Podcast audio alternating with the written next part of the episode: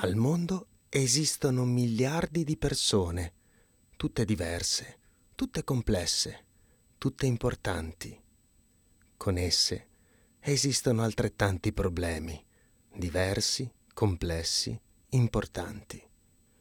Uno di questi però è un problema che non dobbiamo mai sottovalutare, il silenzio. Mi chiamo Giovanni Rosa, sono un attore e collaboro con il Centro Tice di Piacenza. Mi sono impegnato ad abbattere il silenzio con la mia voce. Benvenuti a Tice Talks.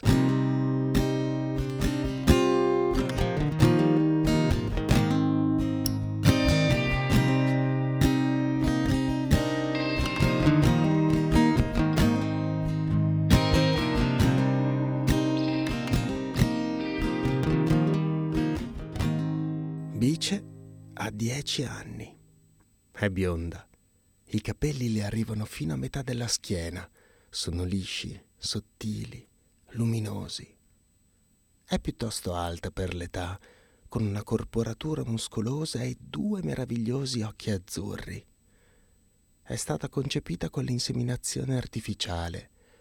Non so chi spetta all'altra metà del merito per aver architettato una creatura così cristallina. Quando Bice ed io ci guardiamo, mi accorgo che viene anche da lontano. La materia incorporea di cui sono fatti i suoi sguardi è molto particolare, diversa dalla mia. Sembra portata dai geni di un uomo silenzioso, osservatore, capace di aspettare. Bice è sempre stata bella in modo indiscutibile, allo stesso tempo umile, delicato dalla sfumatura lievemente triste. Tutto è iniziato quando Bice aveva due anni, non parlava ancora e mia madre, premurosa addobbatrice della realtà, diceva che era come la pietà di Michelangelo, troppo bella per parlare. Conoscevo i disturbi del linguaggio perché ho avuto Bice a 31 anni, dopo una laurea in psicologia un dottorato in psicologia dell'educazione con una tesi sui disturbi specifici dell'apprendimento e tre anni di esperienza clinica con i bambini. Aver studiato i disturbi neuropsicologici dell'età evolutiva mi è stato di aiuto. Ero in possesso di informazioni che mi aiutavano a comprendere e spiegarmi il ritardo del linguaggio con logica, esattamente come ci si spiega un piedino piatto o le adenoidi ingrossate. La maggior parte delle persone intorno a me invece vedeva il ritardo del linguaggio come qualcosa di mistico, fantasioso, regolato da strane forze affettivo-relazionali che bloccavano e sbloccavano le parole. Come spesso accade per i disturbi e le difficoltà legate all'evoluzione mentale, psicologica, emotiva e linguistica dei bambini, ogni persona intorno a me generava ipotesi io avevo scelto di parlare a chiunque delle difficoltà di Bice perché pensavo che la proteggesse. Speravo inoltre che la mia sicurezza e apparente serenità nel condividerlo mi tutelasse, anticipando quell'incomprensibile desiderio di architettare eziologie bizzarre a spiegazione del ritardo linguistico. Le bariste di fronte casa mi consigliavano di metterle lo zucchero intorno alle labbra per esercitare la lingua, imputando il problema a una scarsa mobilità. Per le bisnonne, con estrema certezza, il problema risiedeva nel fatto che io la lattassi ancora al seno. Per mia madre era stato il parto, visto che Bice, a causa dello sforzo e delle dimensioni, era nata con un evidente ematoma sul lato destro della testa. Per le amiche delle nonne questa lentezza nel parlare era legata al fatto che Bice ottenesse sempre quello che voleva senza chiederlo. Insomma, Claudia e io le consegnavamo ogni desiderio senza lasciarle il tempo di chiederlo. In ogni caso, a due anni, non è così insolito parlare male o poco, per cui a volte te ne dimentichi e inizi a pensare che con il tempo tutto si sistemerà. Parte della mia razionale serenità dipendeva anche dal fatto che lo sviluppo cognitivo, motorio e sociale di Bice procedesse in modo regolare. Camminava, andava in bagno da sola, giocava in modo appropriato e usava gli oggetti in modo funzionale. Se fossimo stati in un film muto, sarebbe stata indistinguibile dagli altri. Queste osservazioni, unite alla mia esperienza professionale, mi avevano fatto escludere che si trattasse di autismo o disabilità intellettiva.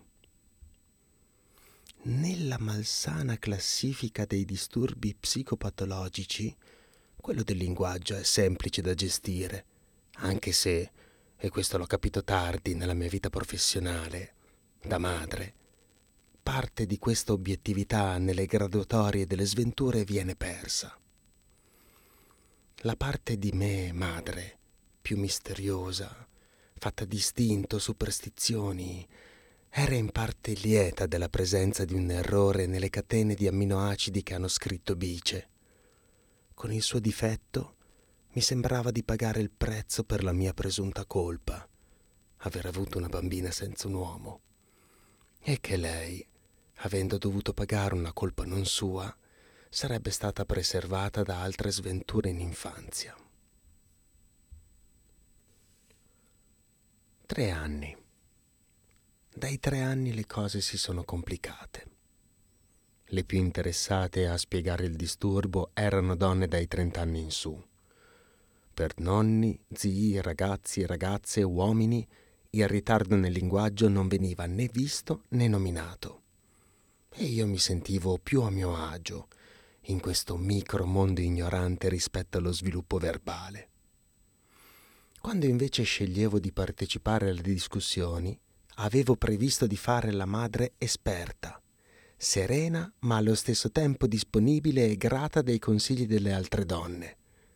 Non mi facevano male i consigli, le presunte prognosi, i dibattiti. Nulla è stato mai abbastanza profondo da farmi mettere in discussione ciò che avevo studiato.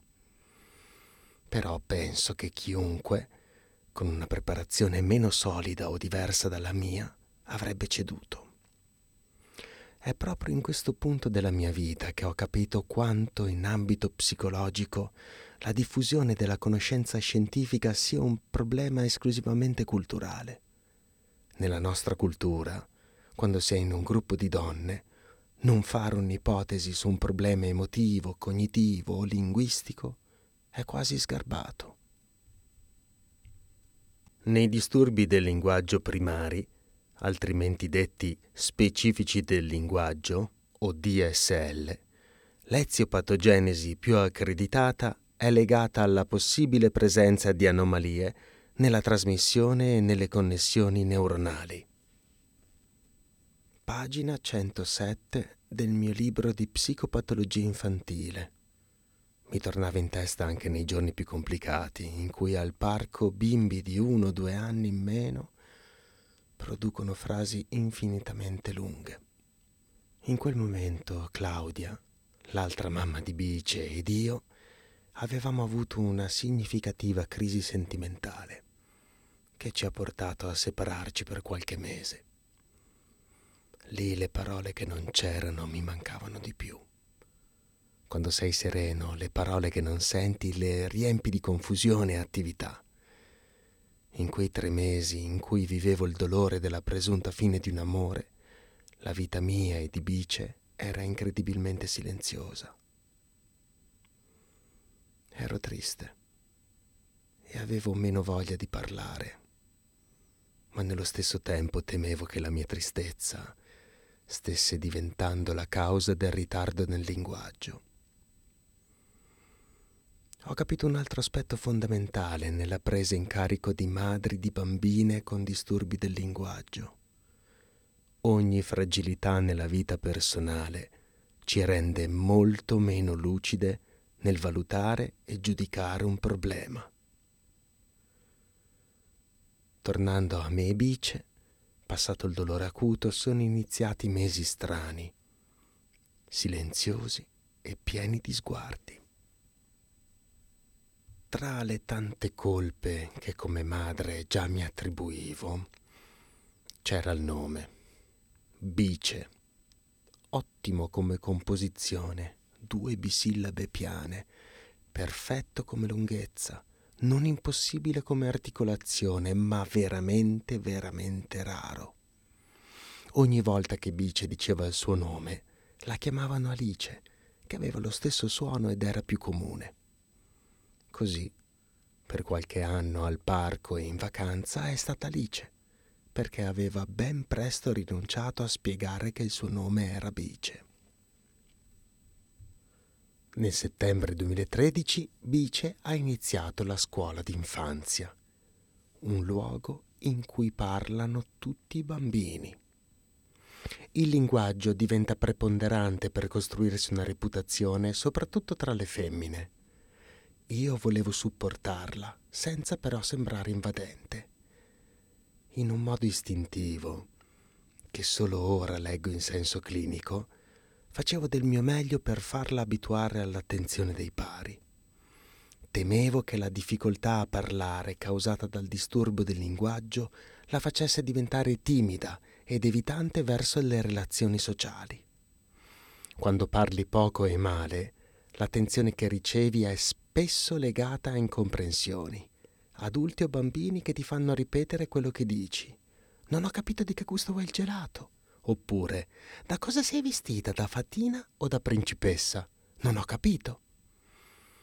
Così il bambino, per non subire la correzione, cerca di parlare sempre meno, si raffina, diventa subdolo e insegna alla sua mamma e a chiunque gli stia intorno a parlare per lui. Nonostante gli anni di studio, sono scivolata nel silenzio di Bice. Le mie domande, che prima erano aperte e curiose, Bice, cosa hai mangiato oggi a scuola? diventavano domande che prevedevano risposte chiuse o gesti. Hai mangiato la pasta? Oggi la cuoca ha fatto la pizza? Non mi accorgevo che erano le sue reazioni a modificare lentamente ma con una sistematicità infallibile la topografia delle domande che le ponevo. Se le chiedevo cosa hai mangiato oggi, o stava zitta o provava a rispondere e io non la capivo. E purtroppo lei capiva che io non la capivo, anche se fingevo di sì. A me faceva soffrire vederla arrabbiata e delusa del fatto che non la capissi, e così lentamente modificavo le domande. Siete andate a teatro? Chissà che bello spettacolo. C'era una fata? Era bella la fata.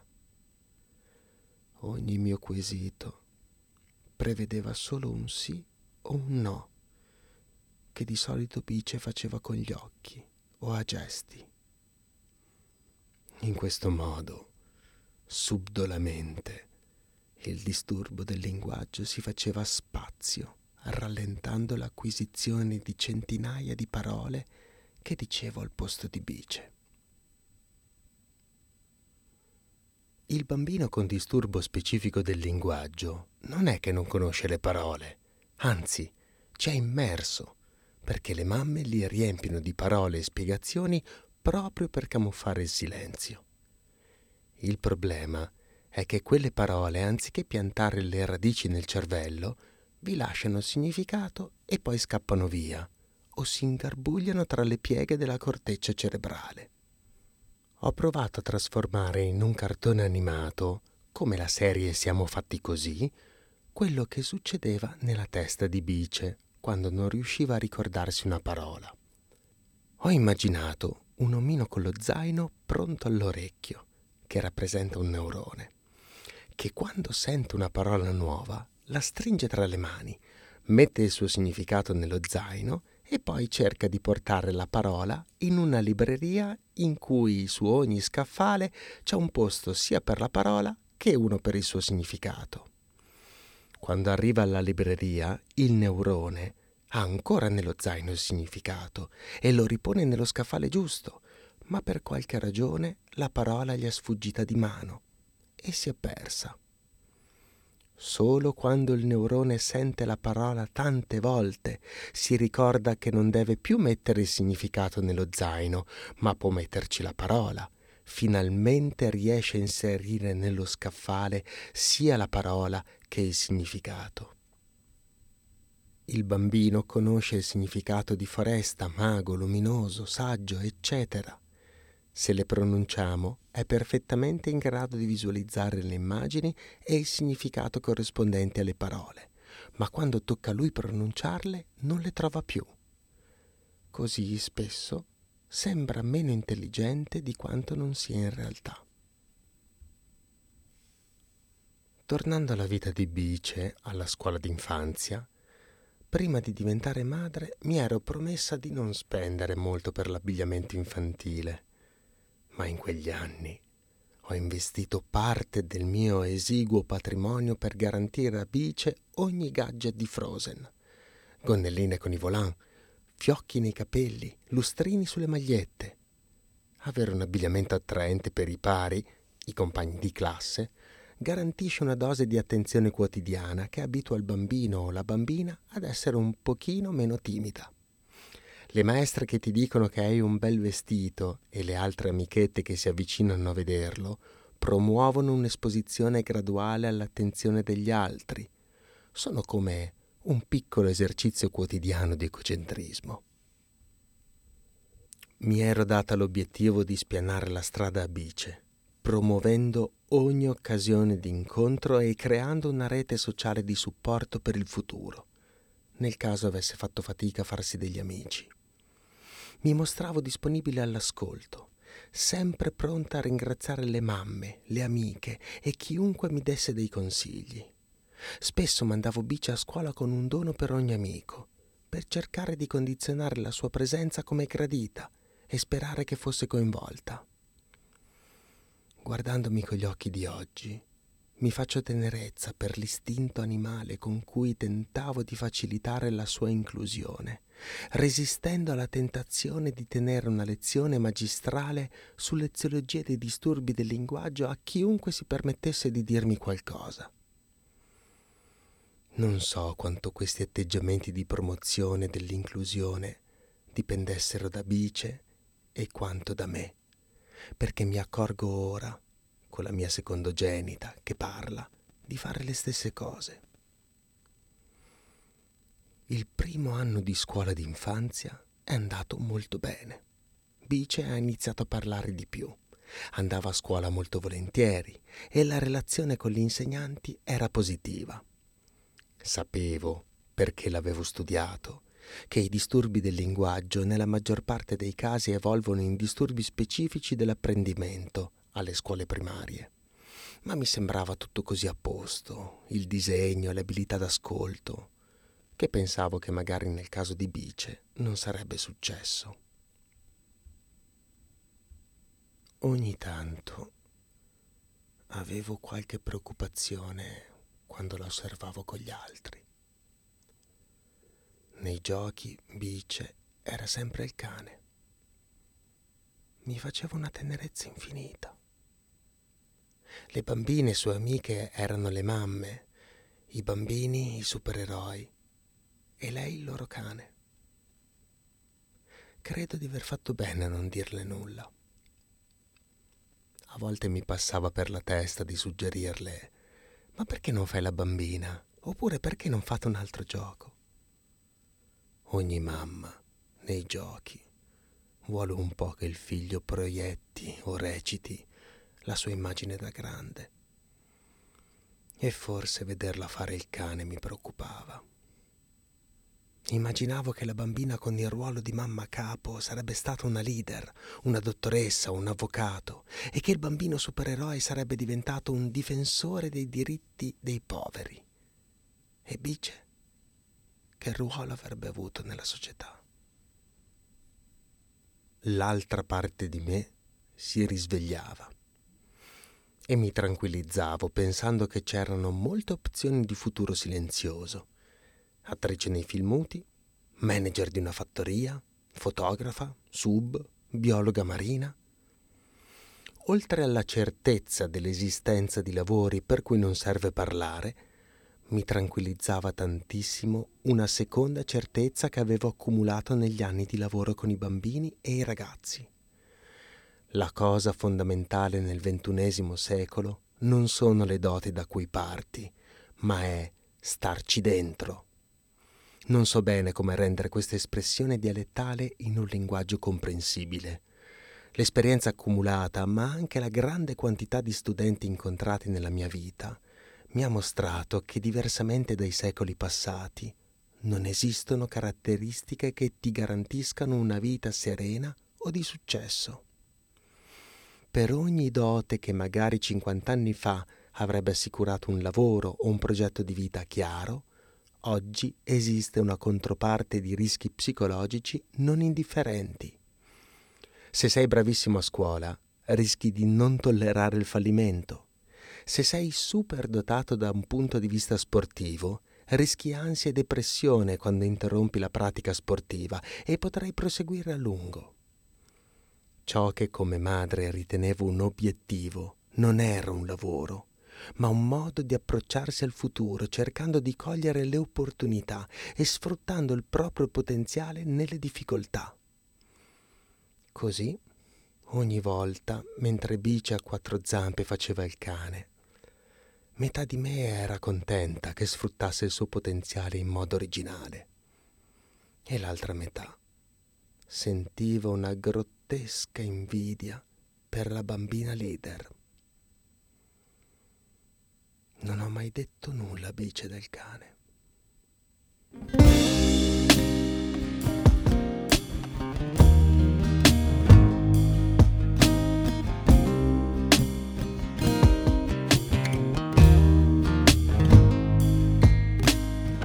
Se vi è piaciuto questo podcast, parlatene con chiunque amiate.